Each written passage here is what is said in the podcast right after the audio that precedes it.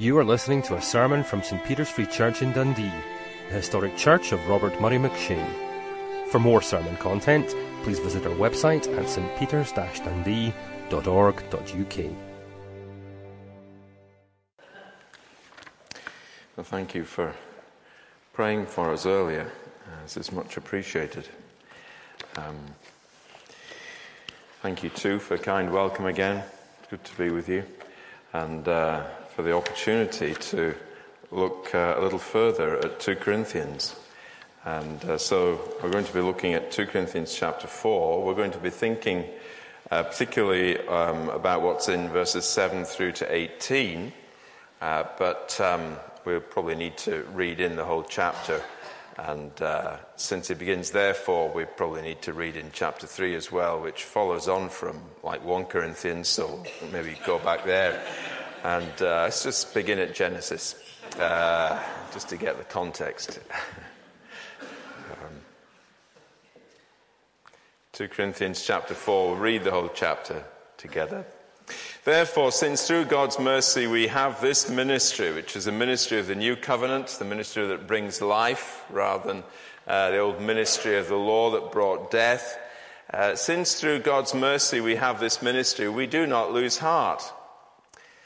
Rather, we have renounced secret and shameful ways. We do not use deception, nor do we distort the word of God. On the contrary, by setting forth the truth plainly, we commend ourselves to every man's conscience in the sight of God. And even if our conscience is veiled, it is veiled to those who are perishing. The God of this age has blinded the minds of unbelievers so that they cannot see the gospel of the glory of Christ, who is the image of God. For we do not preach ourselves, but Jesus Christ as Lord, and ourselves as your servants for Jesus' sake. For God, who said, Let light shine out of darkness, made his light shine in our hearts to give us the light of the knowledge of the glory of God in the face of Christ. But we have this treasure in jars of clay to show that this all surpassing power is from God and not from us. We are hard pressed on every side, but not crushed, perplexed, but not in despair, persecuted, but not abandoned, struck down, but not destroyed. We always carry about in our body the death of Jesus, so that the life of Jesus may also be revealed in our body. For we who are alive are always being given over to death for Jesus' sake, so that his life may be revealed in our mortal body. So then, death is at work in us, but life is at work in you. It is written, I have believed, therefore I have spoken. And with that same spirit of faith, we also believe and therefore speak because we know that the one who raised the Lord Jesus from the dead will also raise us with Jesus and present us with you in his presence. All this is for your benefit, so that the grace that is reaching more and more people may cause thanksgiving to overflow to the glory of God. Therefore, we do not lose heart. Though outwardly we are wasting away, yet inwardly we are being renewed day by day. For our light and momentary troubles are achieving for us an eternal glory that far outweighs them all. So we fix our eyes not on what is seen, but on what is unseen. For what is seen is temporary, but what is unseen is eternal. Amen. And may God bless his word to us. Well, as we were thinking a few weeks ago when we uh, began looking at 2 Corinthians chapter 4, um, Paul is wanting to um, assure the Christians in Corinth um, what it is that kept him and his companions going in the ministry when they were there for those 18 months and has kept them going in the ministry since. Um, and so you'll see that the chapter opens, uh, therefore, since through God's mercy we have this ministry, we do not lose heart. And then in verse 16, therefore we do not lose heart. So what's the chapter about? It's about not losing heart. And why it is that though they uh, preached under great uh, difficulties and trials, and though what they preached was constantly being undermined afterwards, they persevered and didn't give up and didn't just grow so discouraged that they just lost any heart for it at all. Uh, and didn't sort of lose the will to carry on, which is what that phrase losing heart means. It doesn't just mean discouragement, it just means your, your whole will to go on disappears. So last time we were looking at, at what Paul writes in the first seven, seven verses, or first six verses, um, about what helped him and his companions carry on, and that was the very content of what they were preaching. And in one sense, that, that is the fundamental encouragement for all Christians in all Christian work. Um, it, it is, it is what, what it is that we've been given, it's the gospel itself.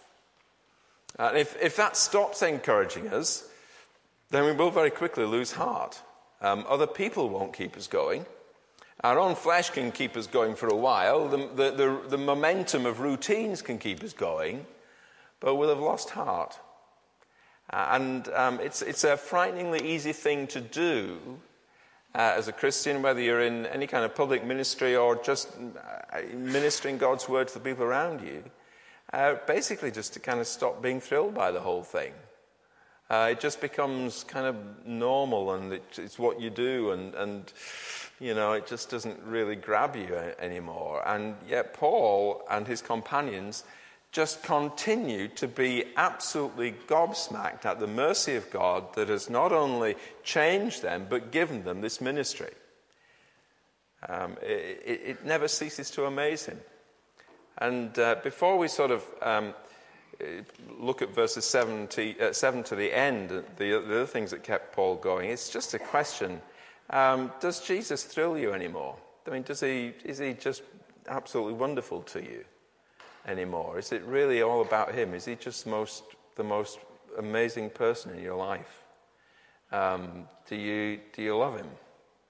Um, or is it just all kind of gone stale and you know the gospel and you could talk about it till the cows come home, but really it, it stirs your heart about as much as haggis or something, or maybe even, maybe even less. Um, it's just, you know, I, the love and the freshness of that love for Jesus is uh, the most sustaining thing.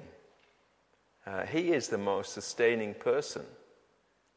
So it's not actually the ministry or the tasks of ministry or the work, it's Him. And it's not even the things that are happening. It's not even just the things that are going terrifically well and those encouragements, because they can evaporate. It's Him. Um, so, as far as Paul is concerned, the things, uh, the first reason why he doesn't lose heart is, is that the gospel we've got is just so terrific, just so wonderful. It's just such a sustaining message. And uh, he's just absolutely captivated by the glory of Christ. So for Paul, the gospel is the gospel of the glory of Christ. And uh, he, is, he is taken up with the light of the knowledge of the glory of God in the face of Christ. And that sort of flows forward then into, into what we're looking at this evening, 7 through to the end. Because as far as Paul is concerned, uh, being able to see the, the, the glory of God in the face of Christ, having the light of the knowledge of the glory of God in the face of Christ, is such a treasure that everything else pales into insignificance. It is such a treasure that all the other things that he could write the story of his life with are just, they're just not the most important things at all. And uh, so, as we look at um, what keeps Paul going um, in these verses 7 through 18, uh, we see that there are uh, principally uh, two things. The, the, the, first is the life that is within him. Uh, that is God's resurrection power, Christ's resurrection life in him there and then. And so uh, he looks, if we can put it this way, he, he looks at the life within him and finds the strength to carry on. And then um, just at, at the end there in 16 through 18, he looks ahead and he looks up. And we'll come to those, uh, God willing, uh, in, in a wee while. It would be rash of me to specify exactly how long, to raise your expectations, only to dash them. So he looks um, within, not to himself, but to the very life of God within his soul. Uh, and that keeps him going. So let's have a look at what he writes. We have this treasure, that is the treasure of the knowledge of the glory of God in the face of Christ, the treasure that um, is revealed in the new covenant ministry that he's got. We have this treasure in jars of clay. Now, he sets it up, therefore, in the first few words with, with, with two things that are going on simultaneously. We are jars of clay. What we've got is treasure. So there are two quite distinct things in his mind here that he's going to play out, and we'll see the terms um, in which they play out in the following verses. But let's just uh, stop there for a moment what he's got in him, this light of the knowledge of the glory of God in the face of Christ that God has caused to shine in him and his companions, this is absolute treasure to him. Now, what is your treasure? What is your treasure? Your treasure might be your children, your treasure might be your grandchildren, your treasure might be your home. Your treasure might be um, your, your pension.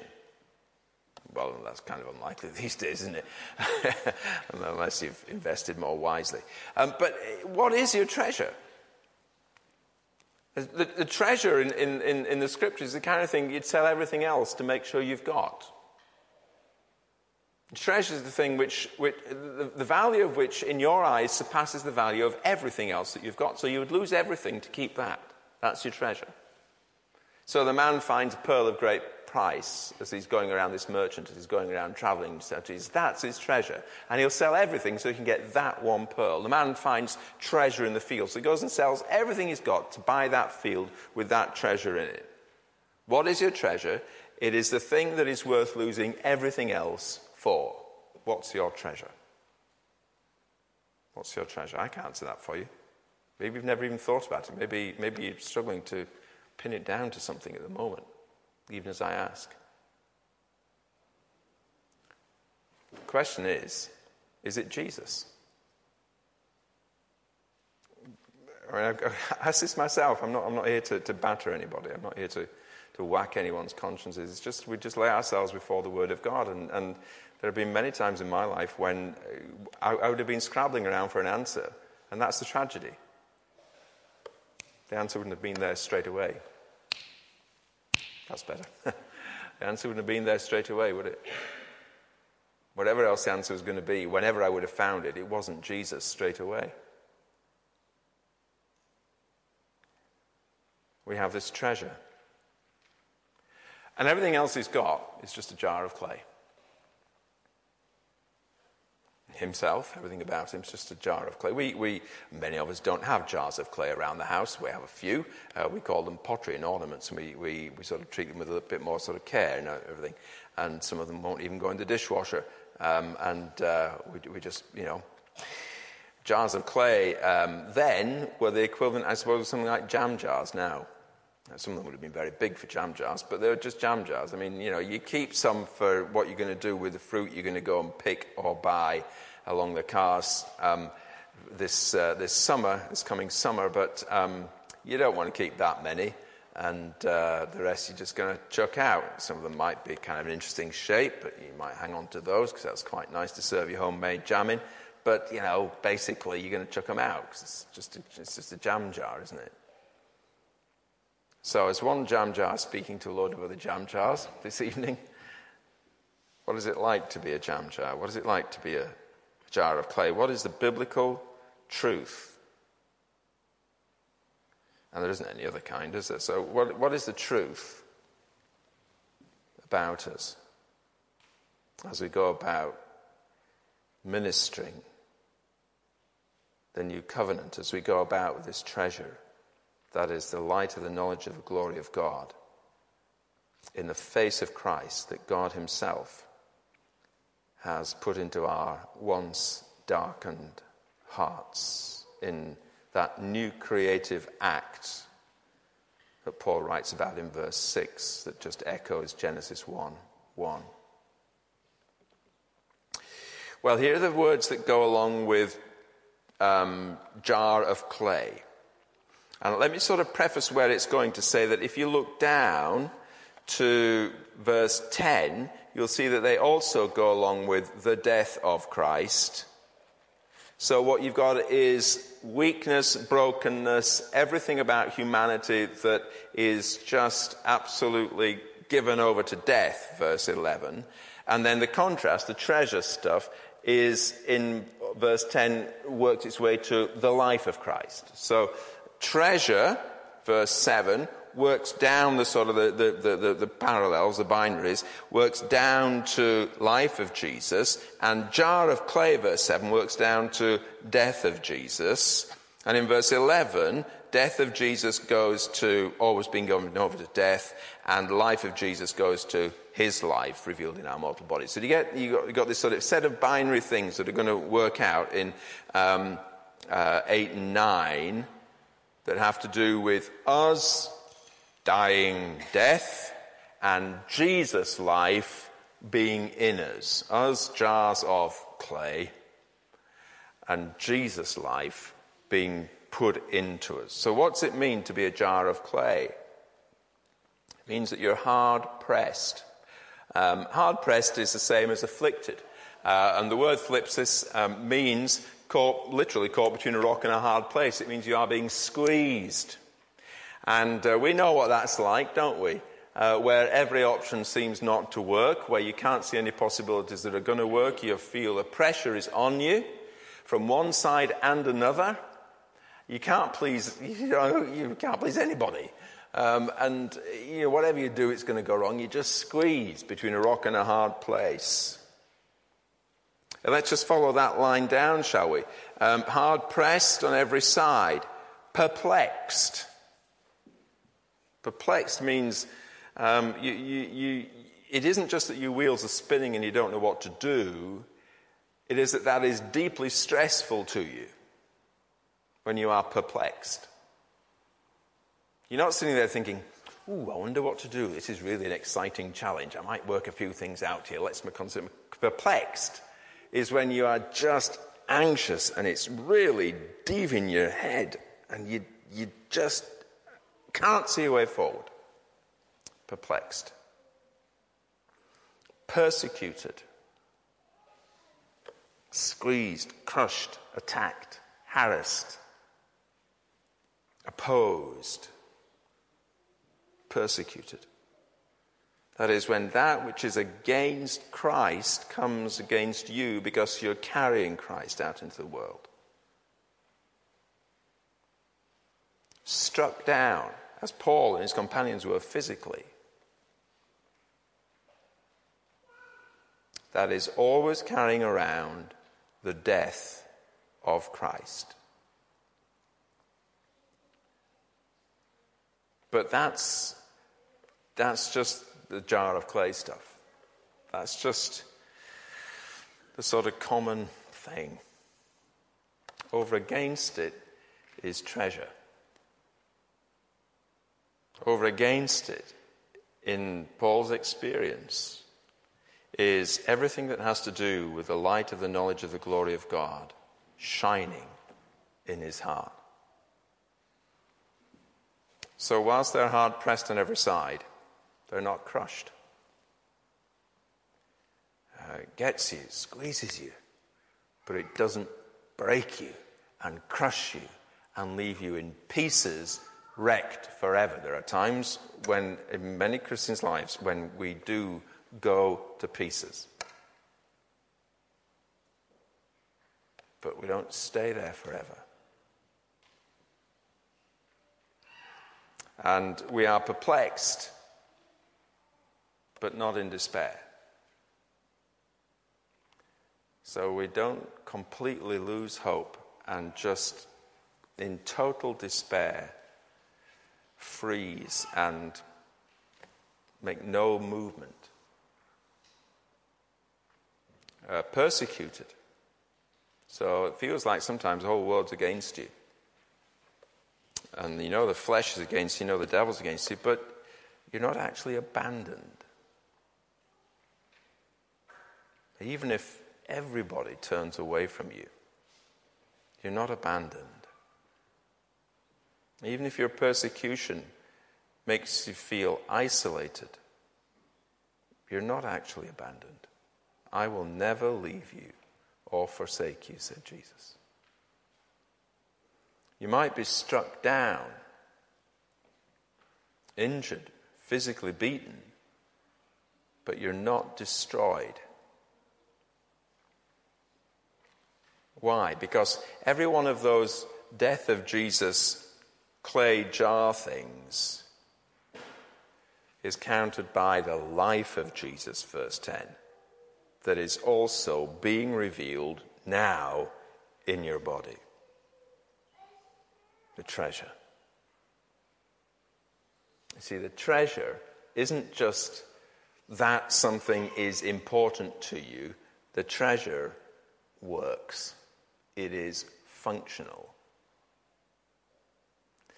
It's operative. Now, we, we could think of, you know, treasure being, you know, some sort of hoard of jewels and gold and all the rest of it in, in, in a clay jar. Um, but uh, the kind of treasure that Paul is writing about here is not static and cold and metal and mineral. The kind of treasure that Paul is talking about here is life. And the thing that life does is that it works, it's doing something. Christ in you is not a static kind of treasure. Christ in you is his life in you, which is unstoppable and always beating, always working. There is never a second when Christ in you is an inert thing. It is always the life of Jesus in you. You have the very life of God in your soul every single day, every moment. He will never take it away. Nobody, nothing can kill it. It is the life. Think of the liveliness of God in you.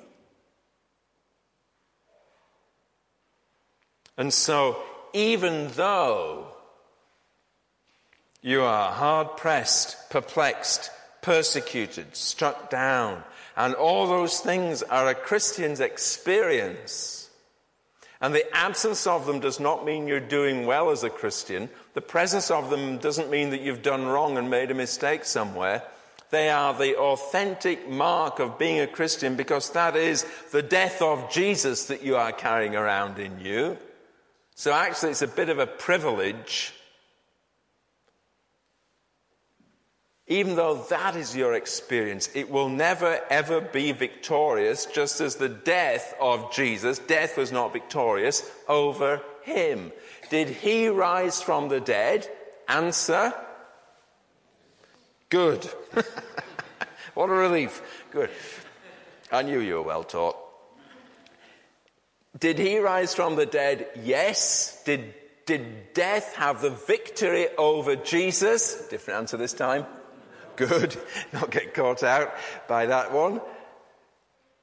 So, just as death did not have victory over Jesus, so when we carry about the death of Jesus in our bodies, it will not have the victory over us, not just ultimately, which is what it's coming to, but even now it won't. Because we always carry about in our bodies the life of Jesus. And that's what's revealed in our bodies. So even though we're always being given over to death for Jesus' sake, that is simply so that his life may be revealed in our bodies.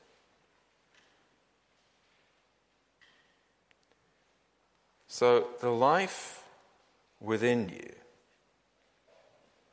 is enough to keep you going. You won't always feel that it's wonderful. Um, what, he, what he writes about what it means to be a jar of clay and having the death of Jesus carried around in, in our bodies and always being given over to the death, those are feelings. Hard pressed on every side is something you feel. Perplexed is an emotion and a state of your mind. Persecuted isn't meant to feel lovely. Being struck down is something you feel. Right? So don't expect that the victorious Christian life is going to feel smiley all the time.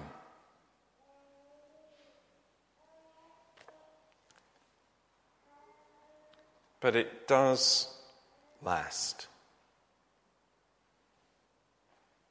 And it will outlast the fragility, the easy disposability of a jar of clay. We know that they had lots of jars of clay because an archaeological dig after archaeological dig, you find broken pieces. Broken pieces. We are fragile. We know we're fragile. If you haven't learned it yet, you will. Paul is going to go on and say, It's when I'm weak that I'm strong. Not when I'm strong. So if you feel fragile, if you know yourself to be fragile, if you're having the emotions that go with being fragile, the chances are that the very life of Christ is being revealed in you more than when you're feeling super strong in yourself. Because then it's actually your life that other people are seeing not the life of Jesus.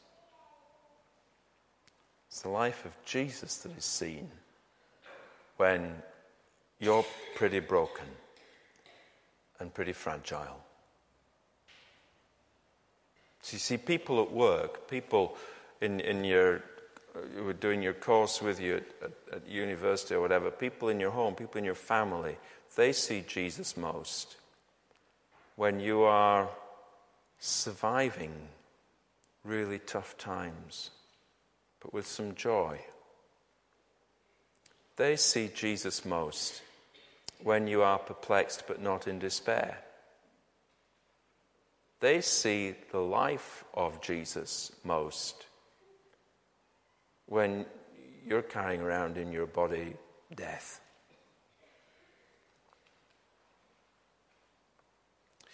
So that keeps him going, you see. And uh, because of that, he says, We believe and therefore speak. I believe, therefore I have spoken with that same spirit of faith.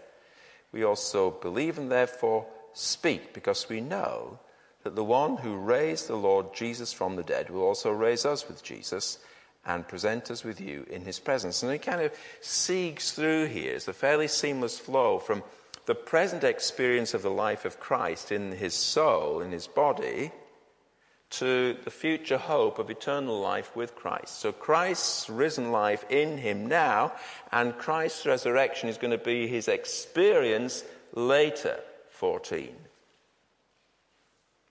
And because he then just starts to look ahead, he begins to, to, to write differently um, about what, what, lose, what, what stops him from losing heart, not simply his present experience of having the gospel to preach and Christ's life in him, gospel 1 to 6, Christ's life in him, as we've just been seeing, 7 following.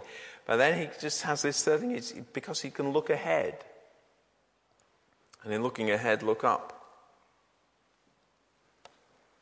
It says, Therefore we do not lose heart, though outwardly we are wasting away Yet inwardly we are being renewed day by day, for our light and momentary afflictions are working for us, achieving for us a far more exceeding and eternal weight of glories, it says in the Authorized Version, for an eternal glory that far outweighs them all. So you see what he's saying there in verse 17? It's remarkable, isn't it? Our, all the things he's talking about, the, the afflictions, and they're pretty dire for Paul and his companions. They've been very painful physically, emotionally. They've raised all sorts of, of, of spiritual questions. Um, it has not been an easy thing to be a minister of the gospel, and it isn't. And he says these are light and momentary troubles. Amazing. Now, that's not because he's British, okay? there, is, there is an approach to afflictions which is little more than just having a stiff upper lip and being British. And that's not what Paul is talking about.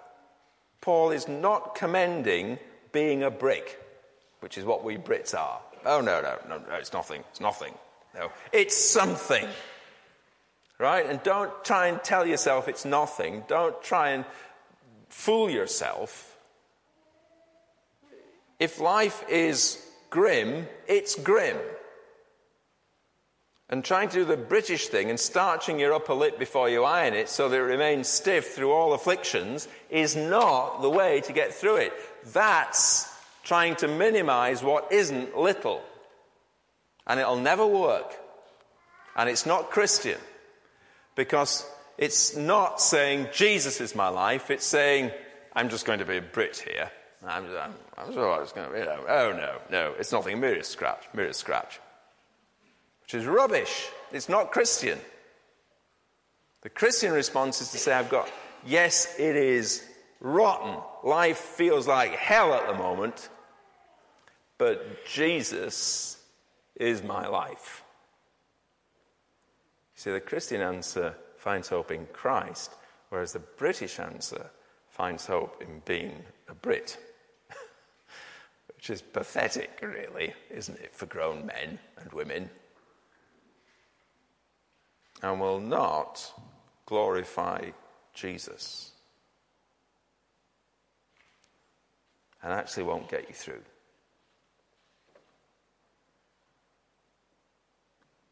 When he says our light and momentary troubles, he, he uses the language that something that is light is, is just like a vapor.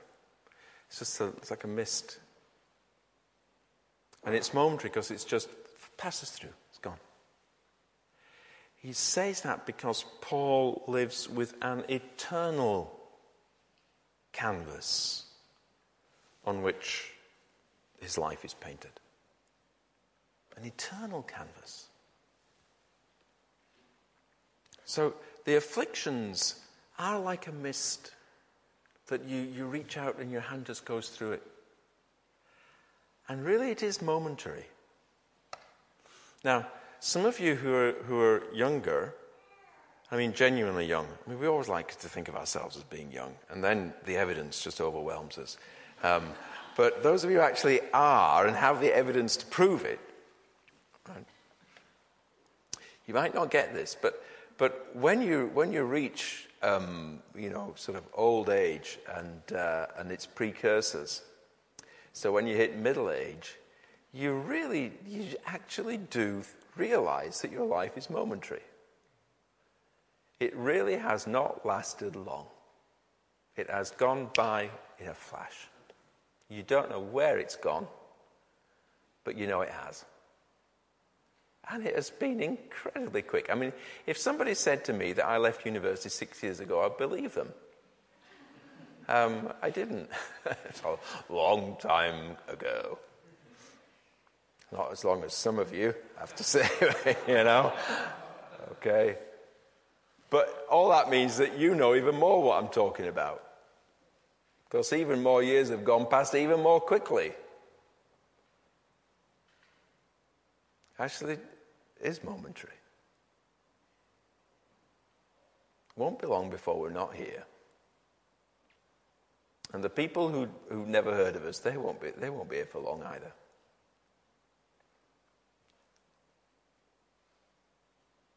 But what lasts, lasts forever. And here's the thing those very troubles are themselves achieving for us the eternal glory. There's a process going on here that the more the troubles get heaped in on one side, and actually they're pretty light, they're just as light as a mist, the bigger the weight of real glory on the other side. So, a little bit of trouble, huge weight of glory. And it doesn't last for long.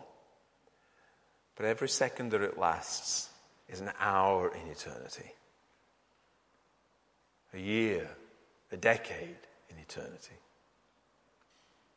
So that what those light and momentary troubles, what the being hard pressed, perplexed, persecuted, struck down, the death of Jesus in us, what that is actually doing is that it is achieving by God's amazing gearing, for those of you who've done economics, by God's amazing levers and gearing, for those of you who like engineering, by God's astonishing accountancy, that little stuff actually works for you a huge thing. It's like a block and tackle. A little effort, huge result. So those light and momentary troubles are achieving for us an eternal glory that far outweighs them all. So we look ahead and we look up. So we fix our eyes not on what is seen. Isn't that a beautiful piece of ironic writing? What a brilliant, genius little memorable thing we fix our eyes, we gaze on something invisible. Amazing. We fix our eyes not on what is seen, which is all the rubbish stuff, but on what is unseen, that is the eternal glory. For what is seen is temporary, but what is unseen is eternal.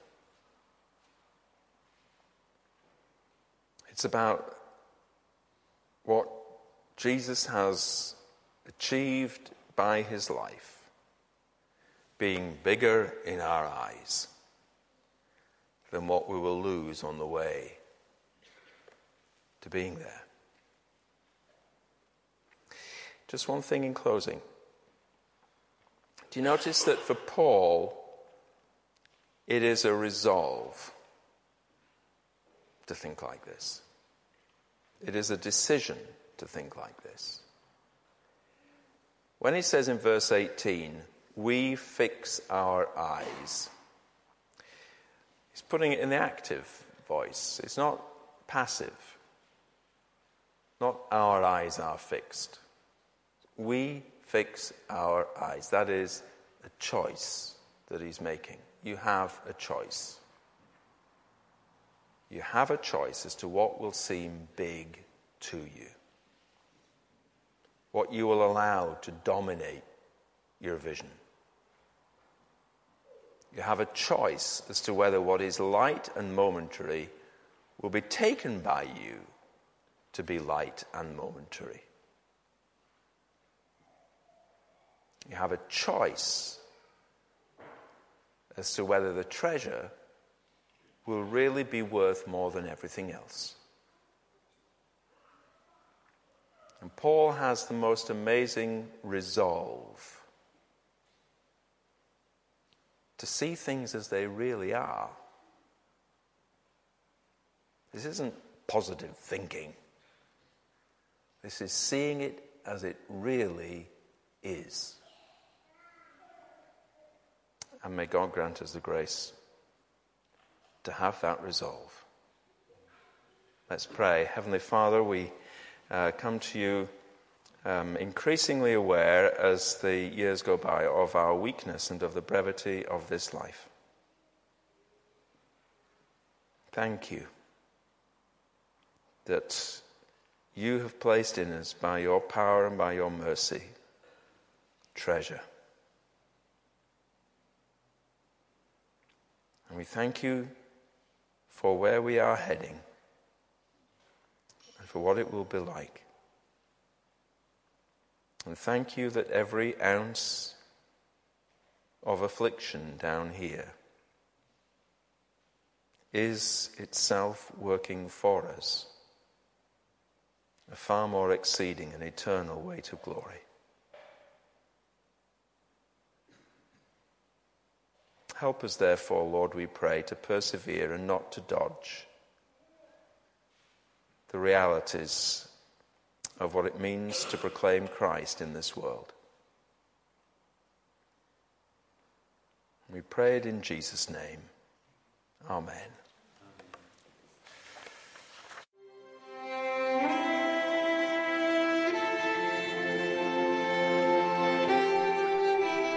Thank you for listening to this sermon from St. Peter's Free Church in Dundee. If you found this sermon has been helpful to you, please help us to continue building up and assisting the people of God. Visit our website at stpeters-dundee.org.uk. For information and training on persuasive evangelism and how to share your faith biblically, please visit the website of Solas, the Centre for Public Christianity, at solas-cpc.org. Once again, that website address is solas-cpc.org. Thanks for listening.